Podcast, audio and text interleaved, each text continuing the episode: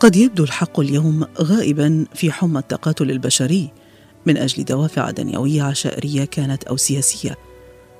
تؤكد الجهات الدينية على التوحد واحترام القانون والامتثال له في هذه الأمور وأن الحق ممكن أن يؤخذ عبر القنوات القانونية إذ أن أسلوب الثأر والتجاوز على القانون لا يخدم العراق والعراقيين. ويؤكد سكان البصرة في جنوب العراق وبوجع بالغ أن لغة الرصاص هي السائدة في المحافظة حيث تنشب في محافظة البصرة الجنوبية نزاعات مسلحة بين العشائر وغالبا ما تتطور إلى معارك ضارية. وبفعل هذا العنف الذي يؤدي أحيانا إلى سقوط أبرياء وما يترتب عليه من عمليات ثأر تقف القوات الأمنية على حياد خوفا من الانتقام في مواجهة تلك النزاعات التي تنشب أحيانا بسبب خلافات على قطعة أرض أو مسائل شرف. أو حتى مباريات كرة قدم. لا يقدم رجال الشرطة أي مساعدة بحسب ما يؤكد السكان.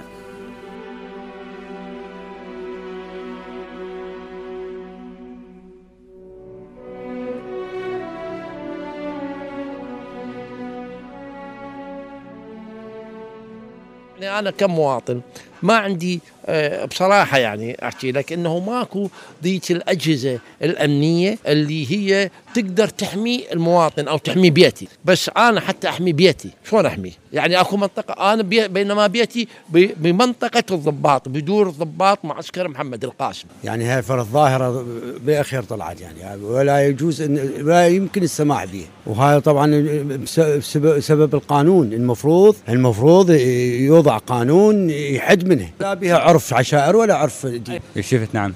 سلاح ورمي واي شيء يصير كل شيء يصير. إصابات واي وقتله أي منطقة هذا؟ بشمال البصرة ومركز المدينة شمال البصرة يعني الهارثة الدير من هناك الشافي ما شافي. هاي كله هناك يعني. أنا أي والله عندي أي والله احتاج والله أحتاج واحد يخاف على روحه. اللي أنا أمان ماكو. يعني أطلع أخاف على نفسي. ما تدري انت بالامور العشاير الأمور الخطوف يعني هو يعني هواي شغلات أمور. يعني طلعنا يعني مو مو تقول عشاير يعني ناس مستهترة ناس هواي مستهترة. يعني ما عندها غير بس السلاح قوم على السلاح واقتل اخيك يعني كمسدس كرشاشة خفيفة. أما هاي شغلات مالت هسه السلاح اللي قاعد يصير بالنزاعات العشائرية يعني هاي قاعد الأحزاب تنزع. ولا هي منين يجيب الهاون؟ منين يجيب البيك البي كي سي؟ منين يجيب الار بي كي؟ منين وبعدين تجي هسه بالسياره حمل حمل سيارتك سلاح ويطلع ويمشي ما حد يكذبك.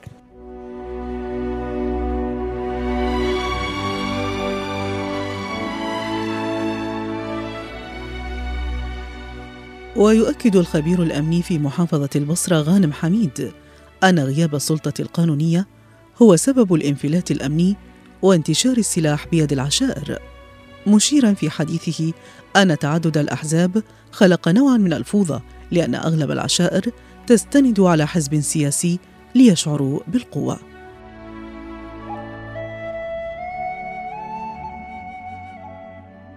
موضوع النزاعات العشائرية حقيقة موضوع ليس بجديد. يعني هو حتى في أيام النظام السابق مع سطوة النظام السابق يعني تصرفاته تجاه العشائر كانت النزاعات العشائرية موجودة وبنفس الوقت يعني بذاك الوقت يجوز كان أكو الوضع بعنوان المعارضة العراقية قد تدخل في هذا الجانب بحيث أنه يشكل ورقة ضاغطة على الدولة. لكن اليوم بعد سقوط النظام وخلال هذه 15 سنة مرت يعني اليوم نلحظ أكو استفحال لهذا الموضوع.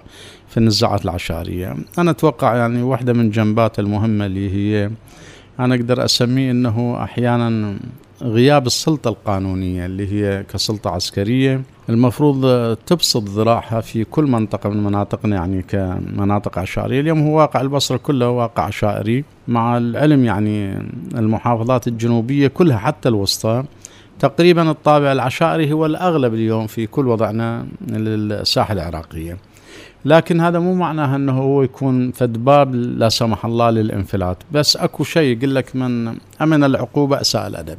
عشائرنا يعني ما صار أكو انضباط عندها أمام هذا الوضع. اليوم وحدة من المفردات أنا أعتبرها المهمة تعدد الحالة الحزبية اللي موجودة. اليوم يعني بتعدد الأحزاب وانتماء أبناء العشائر إلى الأحزاب كل واحد أحيانا يقوى بجهته.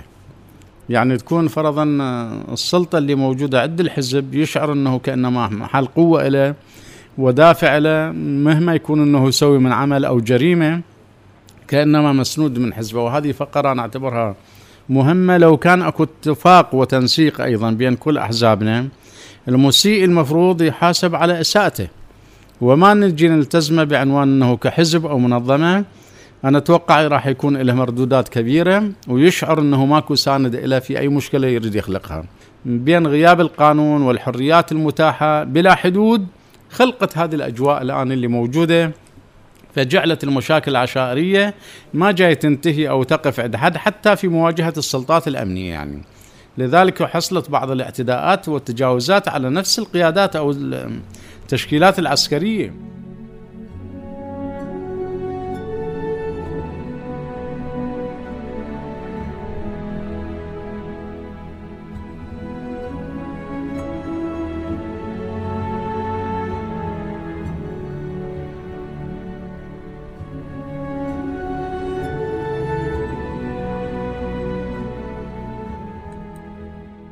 ويدعو السكان أيضا إلى ضرورة ضبط الأسلحة فيما تجري بانتظام عمليات دهم من قبل الشرطة من دون القدرة على هزيمة الترسانة الضخمة التي تنتشر في المحافظة الوحيدة المطلة على البحر.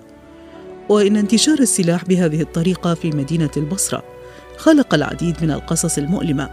منها من فقدت أولادها نتيجة الرصاص الطائش وكذلك انتشار العصابات المتخصصة بالقتل والخطف والسرقة. على الرغم من انطلاق العديد من الحملات لنزع السلاح في مركز المدينة وفي الأقضية والنواحي.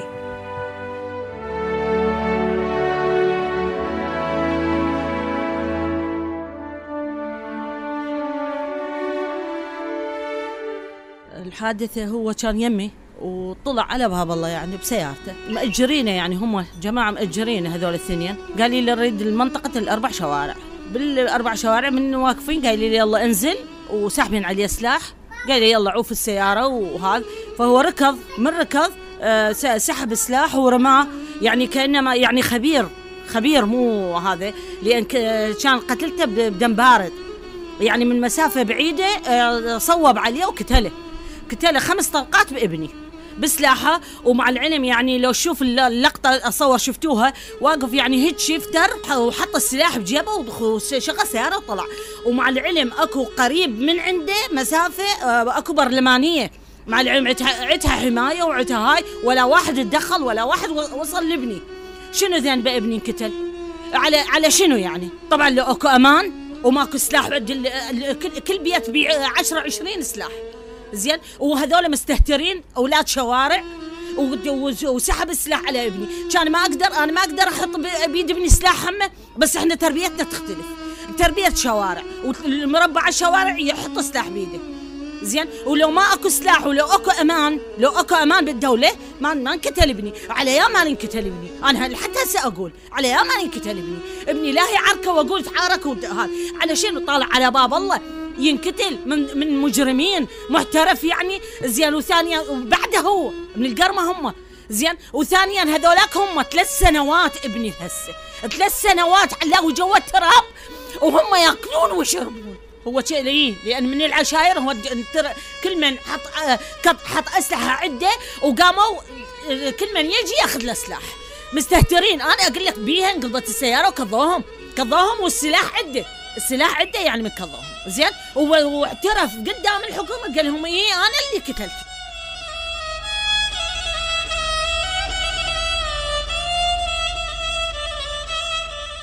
إن الخطورة في النزاعات العشائرية تتمثل في نفور الشركات والمستثمرين خاصة العرب والأجانب من الاستثمار في السوق العراقية وإضافة إلى أن الاستثمار يحتاج إلى بيئة آمنة من كل النواحي.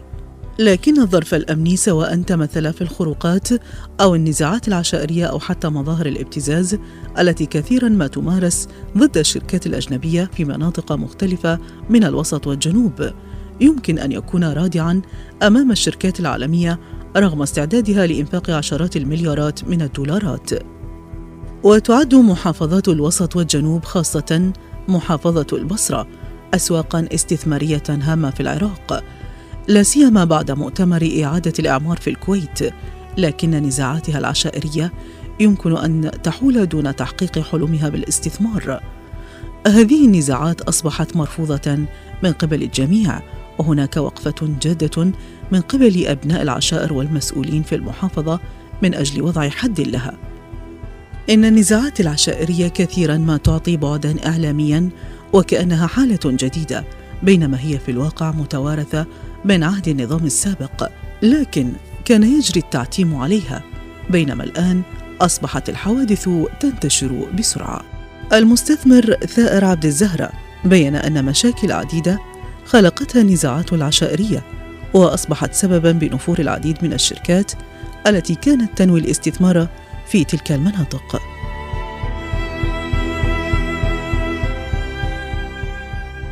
بلا شك إنه نزاعات العشائرية هي تحديات أمنية كبيرة تواجه المستثمرين تواجه العمل وسوق العمل بشكل عام في المدينة.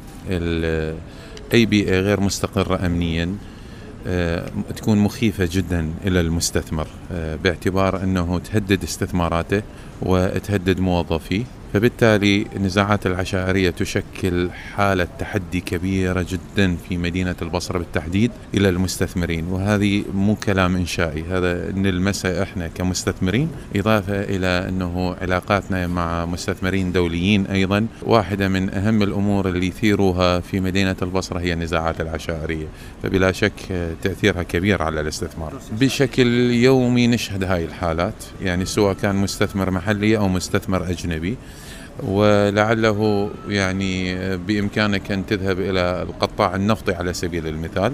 راح تشاهد هذا القضية مستمرة وهناك ابتزاز وتهديد مستمر من قبل بعض العشائر المنفلتة. بلا شك مو كل العشائر يعني. إحنا اليوم عندنا ناس منضبطين وحتى في نفس العشيرة أحيانا تجد ناس محترمة وما تحاول تسبب أي إشكال للمستثمر لكن تجد أيضا ناس منفلتة. طبعا هذا هو كله سبب ضعف القانون لأن العشيرة احتلت مساحة أوسع من ما هو مقرر إلها. سابقا كانت العشيرة تدخل في الإصلاحات الشخصية في آه، لم الشمل.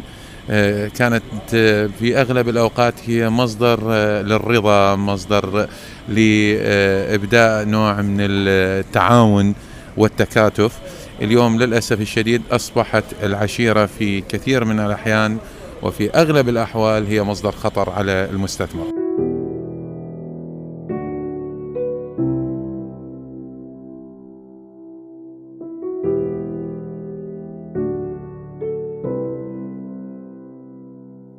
لم نسمع نزاعات عشائرية دموية ومتوصلة وضاربة للقانون على مدى تاريخ العراق الحديث لغاية سقوط الدكتاتورية لكنها برزت في العهد الجديد كنتيجة طبيعية لانتشار السلاح خارج المؤسسات الأمنية للدولة. ويقول الشيخ عباس الفضلي إن مقترحا قدم إلى حكومة المركز بأن تكون البصرة خالية من المظاهر المسلحة مشيرا إلى أن هناك إطلاق نار كثيف في كل المناسبات الاجتماعية.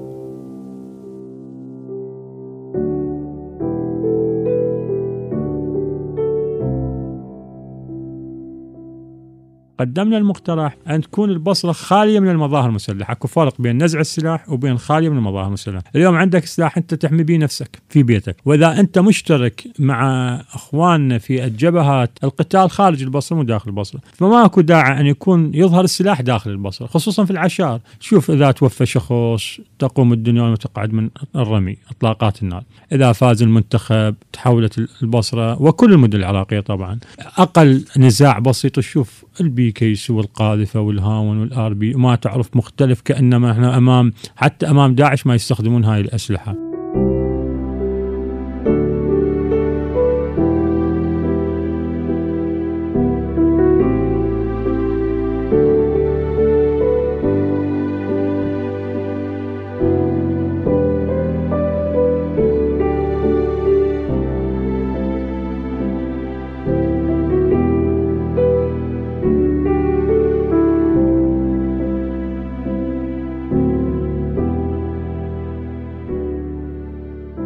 إن الحرب ضد الفساد تقتضي في واحدة من مفاصلها الرئيسية حصر السلاح بالمؤسسات الأمنية الرسمية ومن ضمنها الأسلحة المستخدمة في النزاعات العشائرية الشاغلة للقوى الأمنية عن واجباتها لتحقيق الأمن والأمان للمواطنين.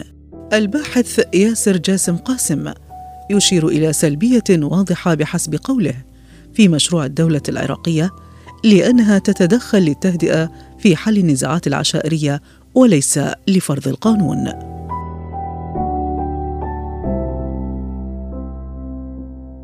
يعني للأسف إحنا اليوم بالقرن الواحد وعشرين وإحنا ما زلنا نشهد صراعات عشائرية في شمال البصرة تودي بحياة المئات أو العشرات عفوا من الأشخاص دون تدخل واضح المعالم من الدولة وحتى عندما تتدخل الدولة فتتدخل للتهدئة وليس لفرض القانون وهذه نقطة حقيقة أجدها سلبية جدا في مشروع الدولة العراقية. ولكن هي بشكل عام مشروع الدولة العراقية بعد 2003 قائم على أسس طائفية بعضها وأسس آه، عرقية عشائرية قومية وغيرها من المفاهيم. فهي عززت هذه المفاهيم. يعني يعني بمعنى آخر هي أعطت دور لسلطة العشيرة داخل المجتمع. بدلا من أن تحد من هذا الدور وبدلا من أن تضع له اشتراطات داخل المجتمع. نراها مدت له اليد وساعدته وكونت آه، كانتونات عشائرية إن صح التعبير.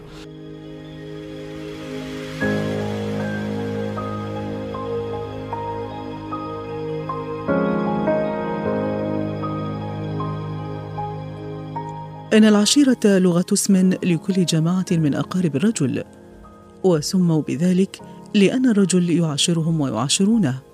والقبائل هي التي يقبل بعضها على بعض وهي جمع قبيلة والقبيلة جمع العمائر.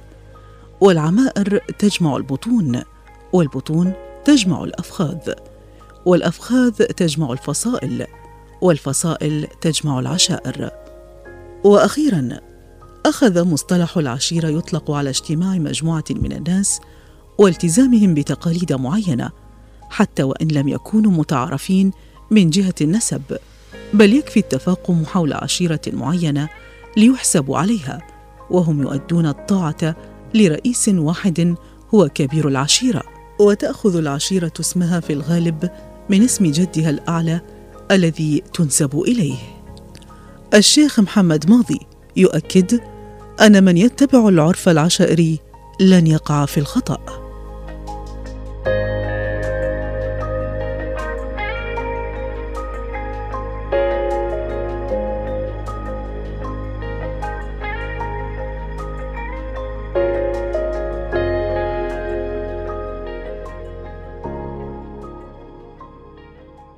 شيخ القبيلة بمثابة حاكم هو اللي يصدر القوانين ويصدر الأوامر.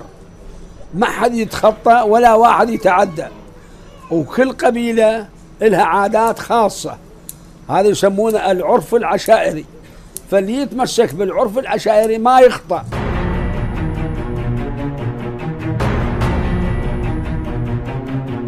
ولا بد لنا ونحن نناقش ظاهرة سلبية من الظواهر التي ابتليت بها العشائر العراقية وأصبحت كالبقع السوداء في ثوبها الناصع البياض. ان نبين في هذه المقدمة أهمية العشيرة كأساس في تركيبة المجتمع العراقي ودورها في تاريخ العراق قديما وحديثا. فلو تأملنا في التاريخ لوجدنا أن تاريخ العشائر قديم جدا حتى أن تأسيسها سابق على ظهور الإسلام ونبوة نبينا محمد صلى الله عليه وآله وسلم. وكان شيخ العشيره في ذلك الوقت مطلعا إلى أبعد الحدود وهو يمارس صلاحياته من هذا المنطلق. واستمر الحال هكذا إلى ظهور الدين الإسلامي. ورغم أن الإسلام دين لكل البشر إلا أنه يرى للعشيره أهمية كبيرة في نشر الرسالة السماوية أو التبليغ بأي مشروع يخدم الإنسانية فهي تعطي قوة للفرد وهو بحاجة إليها.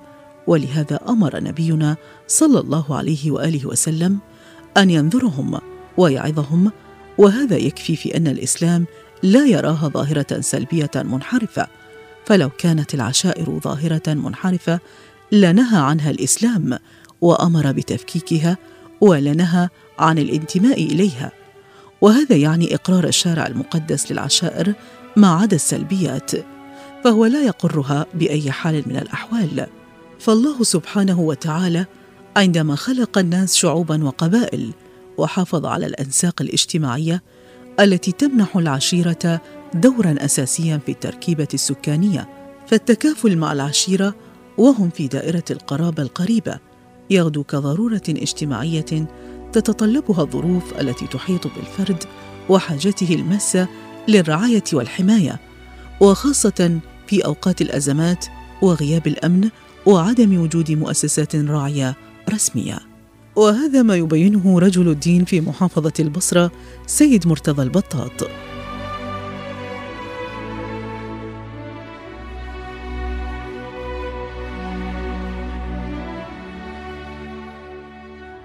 قال تعالى وأنذر عشيرتك الأقربين.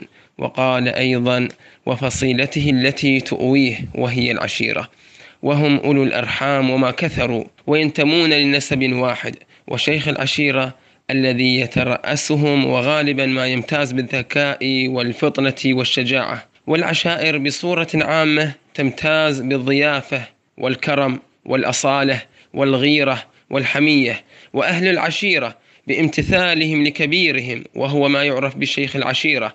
وهذه العشائر تمتد إلى ما قبل الإسلام وجاء الإسلام وأيدها وأيد أحكامها الصالحة التي تتماشى مع التعاليم الرشيدة ونبذ المخالف منها ونهى عنه. ويبرز وضوحا دور العشائر عند ضعف الحكومات أو تغيير الحكم لآخر أو سلطة لأخرى مع أنه لم يخفى حتى مع قوة الحكم وتجدها أكثر تاصلا. وابحث في التاريخ واستقرئ الثورات تجدها جميعا للعشائر دور بارز فيها. وكثيرا ما اكتفت المحاكم والقضاة بدور العشائر فمن هنا أدعوهم وهم أهل لذلك للحكم طبقا للتشريع الإلهي والمتمثل بالقرآن والسنة الشريفة للمعصومين عليهم السلام ونبذ الخلاف إن وجد والسير على النهج القويم. سائلا المولى تبارك وتعالى أن يمن على عراقنا وعشائرنا بالخير والسداد إنه سميع الدعاء.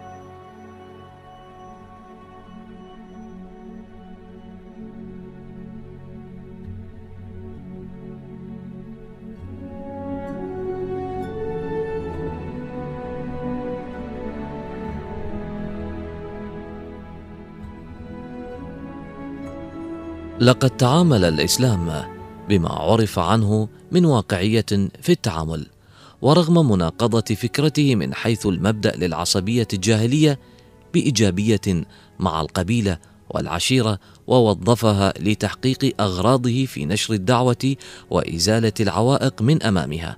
أو تخفيف وتحييد العناصر الضاغطة وصولا في النهاية إلى المجتمع المسلم الذي يتفاضل بالتقوى والناس فيه سواسية كأسنان المشط.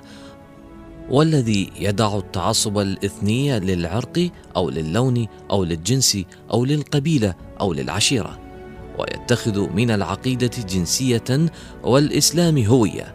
فلن يكن التعامل الواقعي والإيجابي مع العشائرية تعاملا مؤقتا أو انيا أو مصلحيا بل كان تعاملا مبدئيا صادقا.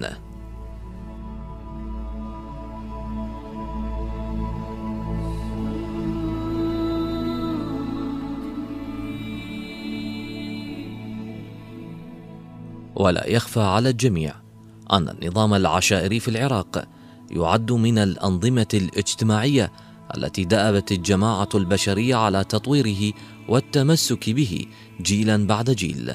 فبعد استيلاء بريطانيا على العراق أصدر الجنرال فاشو القائم بأعمال قائد الحملة العسكرية في السابع والعشرين من تموز عام 1918 نظام الدعاوى العشائر المدنية والجزائية. وقد قسم النظام الدعاوى العشائرية أي النزاعات والخصومات التي تحدث بين أبناء العشائر إلى ثلاثة أقسام. القسم الأول ينعقد فيها الاختصاص للقضاء حيث تتولى المحاكم الفصل فيها. القسم الثاني يتولى الحاكم البريطاني ومعاونوه سلطة الفصل فيها. أما القسم الثالث؟ يتم النظر فيها من قبل المجلس العشائري وهذا يعني أن المجلس يختص بالقليل من دعاوى العشائر.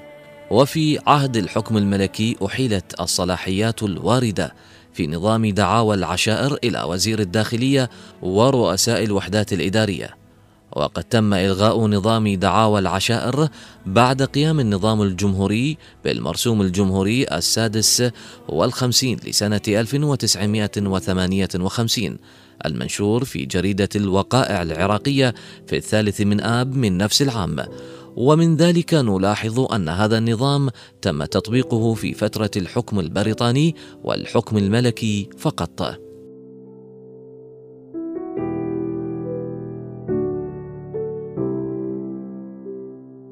العشيرة في العراق الجديد بعد صدور الدستور الدائم لعام 2005 تضمن هذا الدستور قيودا وشروطا على الأعراف العشائرية حيث نصت المادة 43 ثانيا منه تحرص الدولة على النهوض بالقبائل والعشائر العراقية وتهتم بشؤونها بما ينسجم مع الدين والقانون. وتعزز قيمتها الإنسانية في تطوير المجتمع وتمنع الأعراف العشائرية التي تتنافى مع حقوق الإنسان. وبما أن الدستور الجديد منع الأعراف العشائرية التي تتنافى مع حقوق الإنسان وهي جميع الحقوق الواردة في المواثيق الدولية مثل ميثاق الأمم المتحدة عام 1945 والإعلان العالمي لحقوق الإنسان عام 1984 والعهدين الدوليين الخاصين بالحقوق السياسية والمدنية والاقتصادية والاجتماعية عام 1966 وبالتالي ليس للعشائر والقبائل ممارسة الأعراف.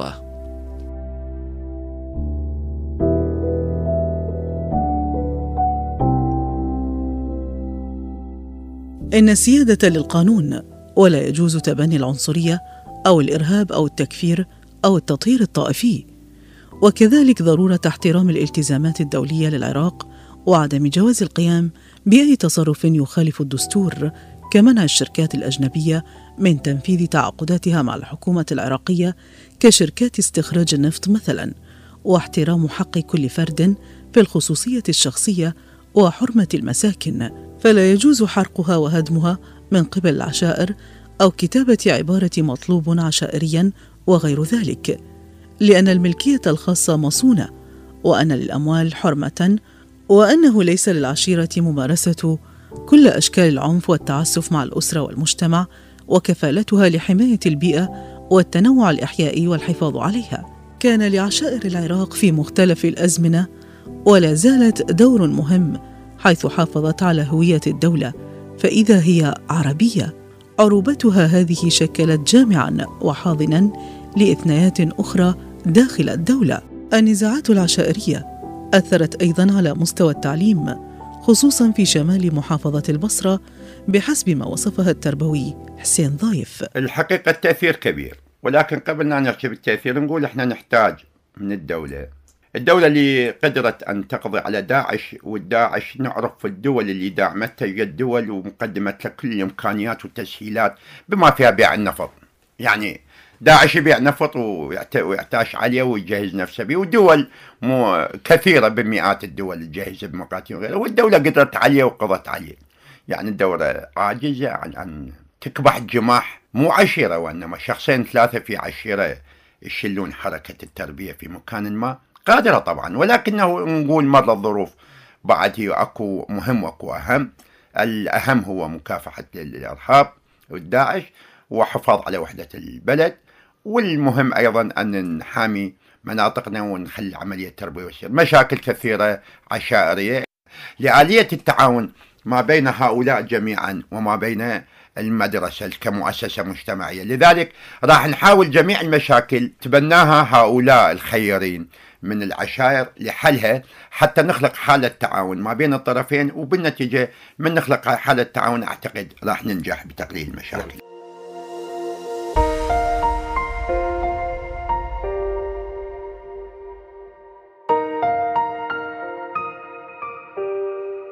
كما ساهمت العشيرة بشكل كبير في بناء الدولة وتأسيسها واستقرارها وأمانها من خلال قوتهم بالرجال والسلاح ووقوفهم بوجه العدو حفاظا على الأرض والشعب من خلال العادات والمفاهيم التي توارثوها.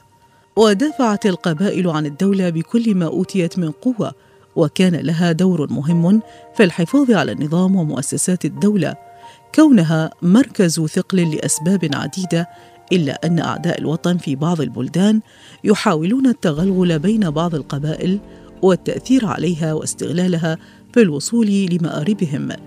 لأنهم يدركون أن العشائر هي الملاذ للحكم والأمن والنظام والاستقرار فيحاولون استغلال الخلافات داخل العشائر للإفساد أو الخلافات بين القبائل المختلفة لخلق بلبلة وضوضاء وعدم استقرار. ويكون ذلك عبر التأثير على عقولهم أو تمييل قلوبهم بالتأثير على عواطفهم أحيانا.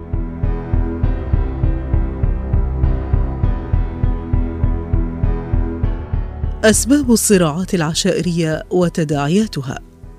العنف بمفهومه العام هو كل تصرف يؤدي إلى إلحاق الأذى بالآخرين وهو ظاهرة موجودة منذ وجود الإنسان وينقسم إلى عنف مادي ويتمثل بالضرب والسجن والأذى الجسدي بأنواعه وعنف معنوي ويتمثل باللفظي مثل التجريح بالكلام والسب والشتم أو الإهمال والتهميش والإيذاء النفسي والعاطفي. العنف العشائري.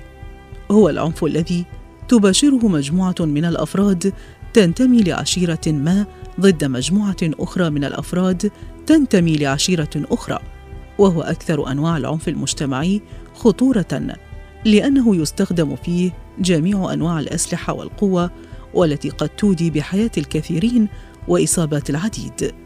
والتي أحيانا لا يمكن السيطرة عليه.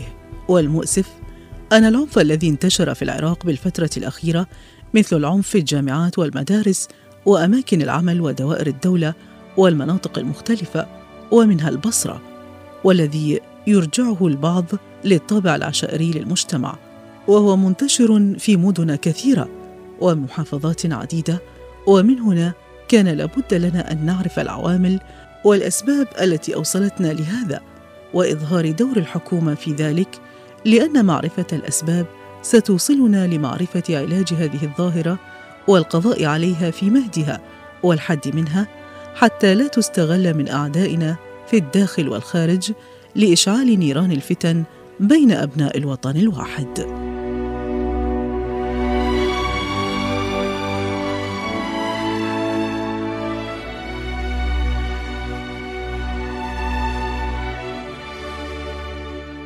ويعود الباحث الاجتماعي ياسر جاسم قاسم في حديثه ليؤكد أن تفكك المجتمع يكمن في النزاعات والصراعات المتواصله للعشائر كونها تخلق أزمات عديدة ودعا إلى أن تكون هناك صيغة حل حقيقية من قبل الدولة. أجد حقيقة من المشكلة الكبرى التي أو جزء من المشكلة الكبرى التي يعانيها العراق هو تدخل المؤسسة إن صحت التسمية العشائرية في داخل المجتمع وفرضها لقوانينها بدلا من من القانون وبدلا من المفاهيم الأخرى. لذلك أجد أن دور الحكومة يجب أن يكون دور محوري وبارز بفرض القانون وبإيجاد صيغة حل حقيقية للتردي الذي نراه اليوم. تفكك ونزاعات بسبب العشائر لأن العشائر دائما مع احتراماتي للناس الجيدة فيها ولكن دائما تميل إلى طابع الصراع وليس آه، حل الأزمات. هي تعتاش على الأزمات.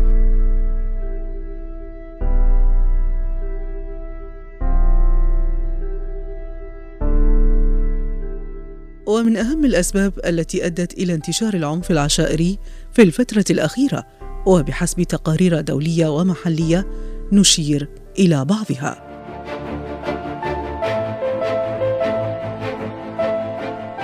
اولا تردي الوضع الأمني في العراق وهذا يرجع لعدة أمور لعل أبرزها عدم الاعتماد على القيادات الأمنية المهنية والمؤهلة بما لديها من خبرة في وضع خطط أمنية تتلائم مع طبيعة المكان والسكان. إذ لا يمكن أن تكون الخطط الأمنية موحدة أو متشابهة مع وجود الاختلافات في طبيعة المكان وطباع المجتمع العراقي ومحافظة العراق فضلا عن عدم وجود القدرة العالية لدى أجهزة الدولة على امتصاص زخم تلك المعارك والانتهاكات الأمنية من قبل العشائر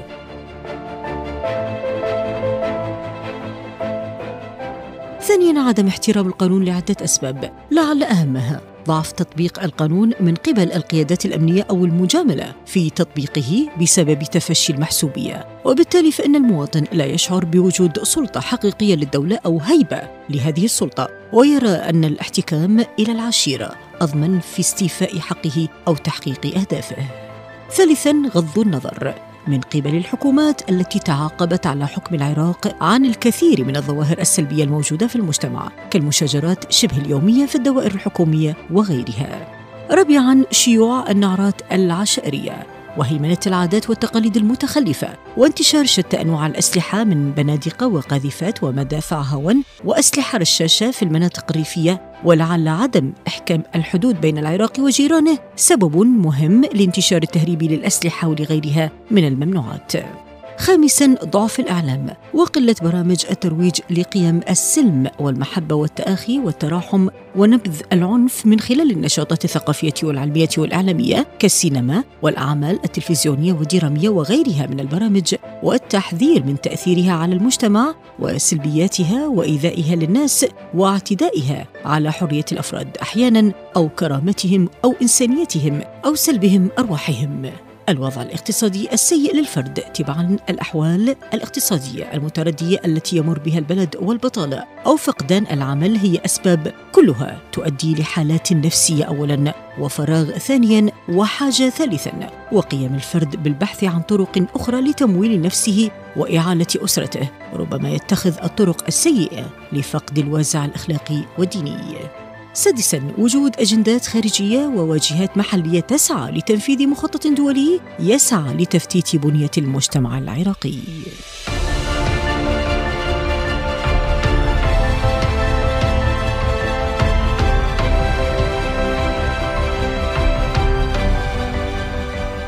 وكان من جملة الوسائل التي يحاول بها البعض إيقاف تقدم الحشد الشعبي هو ضرب الحشد من خلال عناصره المنتمين للعشائر بأحداث فتن ونزاعات في مناطق سكناه لغرض ثنيهم عن الجهاد وترك جبهات المواجهة مع داعش ومن يقف خلفها.